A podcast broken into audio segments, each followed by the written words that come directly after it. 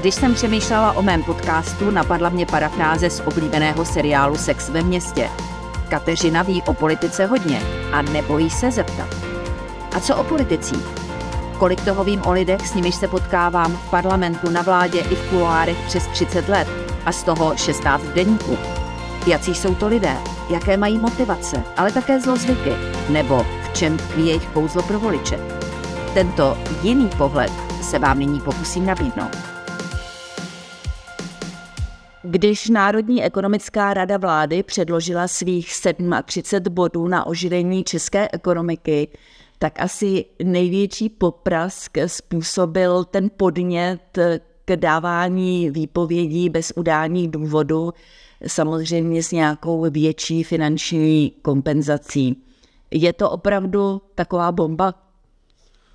Není, jsou to čtyři slova ze 42 stránek dokumentu a, a i v tom samotném opatření na zvýšení flexibility trhu práce je to jako jeden z mnoha způsobů, jak to dělat. I s do, dodatkem, který potom se bohužel v té veřejné debatě ztratil, že o těch parametrech se musí domluvit jak stát, tak zaměstnavatele, tak odbory. A, a já chápu, že existuje možnost vydat se směrem, kde si je člověk jistější, že i kdyby se něco stalo, protože je jednodušší ztratit práci, tak se ale by jistější, že i kdyby se to stalo, tak se o něj stát postará a pomůže mu aktivněji v tom, aby si našel práci. Klidně i tam, kde by nakonec vydělával víc, byl tam užitečnější, byl proto kvalifikovanější a to by posílilo i ten náš růst, proto tomu, o tom se bavíme, takže by to mohlo pomoct všem. Pokud by jsme se vydali tímhle směrem, kterým se říká dánský, tak my bychom byli rádi, to je to flexicurity. Strach z toho samozřejmě jsme měli, že si, si z toho politici potom vezmou jenom to flexi a ne to security, tak to bychom ostatně byli proti tomu i my, že to není jenom návrh výpovědi bez udání důvodu. To no. napsaný není, je tam vedle toho ještě ta výrazně vyšší security.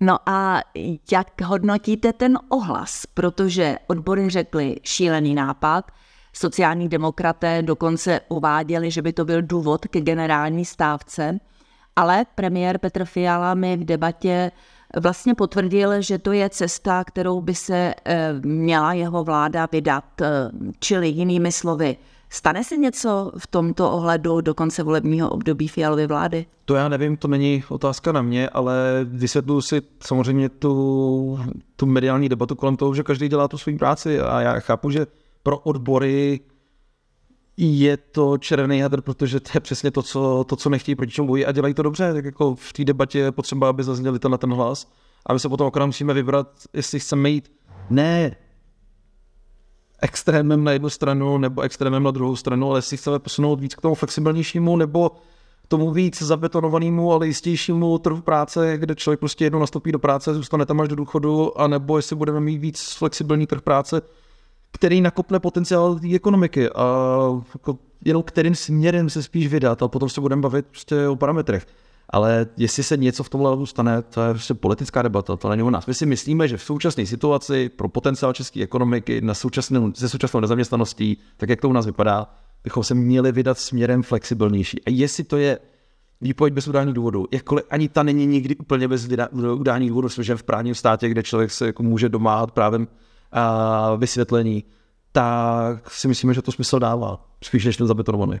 Není frustrující pro členy nervu doporučovat něco, co je tady eh, v jaké obdobě už zhruba deset let na stole dalším a dalším eh, vládám, politikům nebo i ekonomům sedícím na ministerstvech a výsledek se jaksi nedostavuje, nebo aspoň ne tak rychle, jak byste si představovali?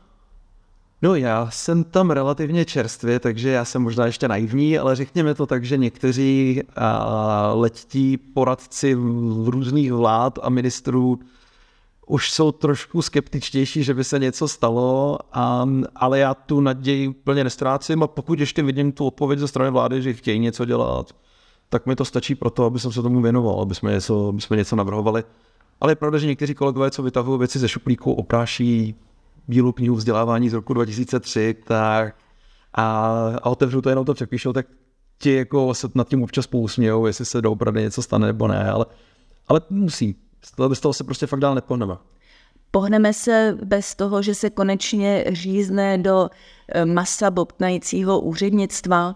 Pomůže v tomto ohledu eh, opravdu digitalizace? Myslí to vláda vážně? My to ani jako samostatný bod pro v těch prorůstových opatřeních nemáme.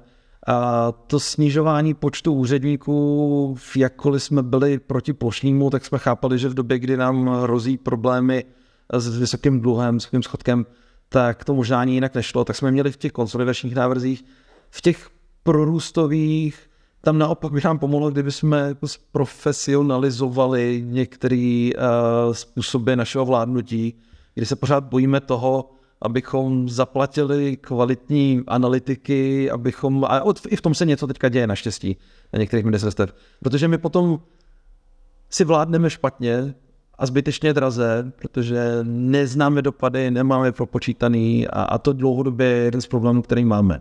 Takže digitalizace ano, ale to není jako věc, která by se dala nějak naplánovat nebo dát do nějakého jednoho bodu, to je napříč všema těma, uh, těma bodama a spíš než snižování počtu úředníků, což ano, ale to je to konferenční úsilí, tak je to zprofesionalizování té uh, státní zprávy i klidně s cenou toho, že prostě něco to stojí. Mít někde prostě super analytika, který místo velké firmy v soukromém sektoru zkusí vládnout, zkusí pomoct vládnout efektivnější, tak aby to tolik nestálo, aby to bylo levnější potom na konci ne pro každého daňového poplatníka, tak to si myslím, že by nám pomohlo. Proč jste do svého souboru opatření eh, vůbec nenavrhli přechod na euro? Není to prorůstový faktor? Ta debata se nakonec objevila, ale v době, kdy ten dokument už jsme měli uzavřený, už jsme doufali, že, že spatří světlo světa o dost dřív.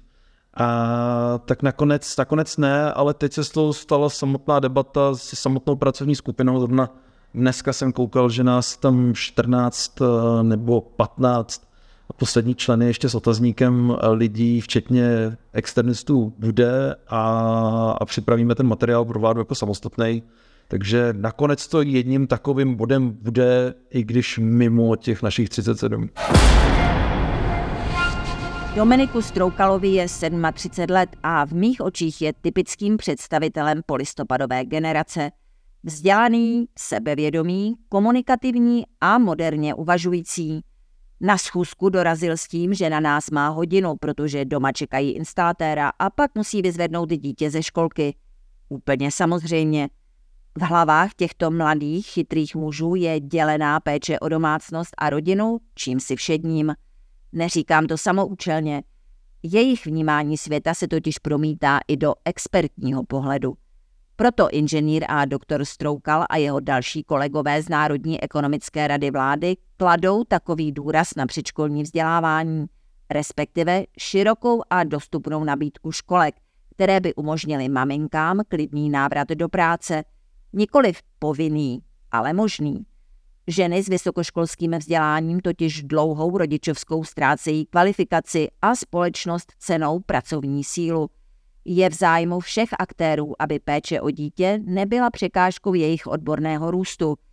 Nechtě k dispozici dostatek míst v mateřských školách, v dětských skupinách, sousedském hlídání, zkrácené úvazky, flexibilní pracovní doba, zkrátka celý vějíř cest ke sladění mateřství a profesní kariéry. Dalším stroukalovým charakteristickým rysem je netlačení na pilu. Když představuje 37 návrhů nervu na oživení české ekonomiky, nevnucuje svůj názor jako výlučně správný. Říká, že v radě jim ten bod smysl dává. Ku příkladu výpovědi bez udání důvodu. Jak jste ale slyšeli, není to žádný návrat k otrokářství, kdy zlý pán může se zaměstnancem nakládat jako s onucí a zbavit se ho kdykoliv se mu zamane – pokud by politici zvolili dánský model, znamenalo by to nejenom vysoké odstupné při okamžitém rozvázání pracovního poměru, ale především aktivní zapojení státu při hledání dalšího místa, včetně cílených rekvalifikací.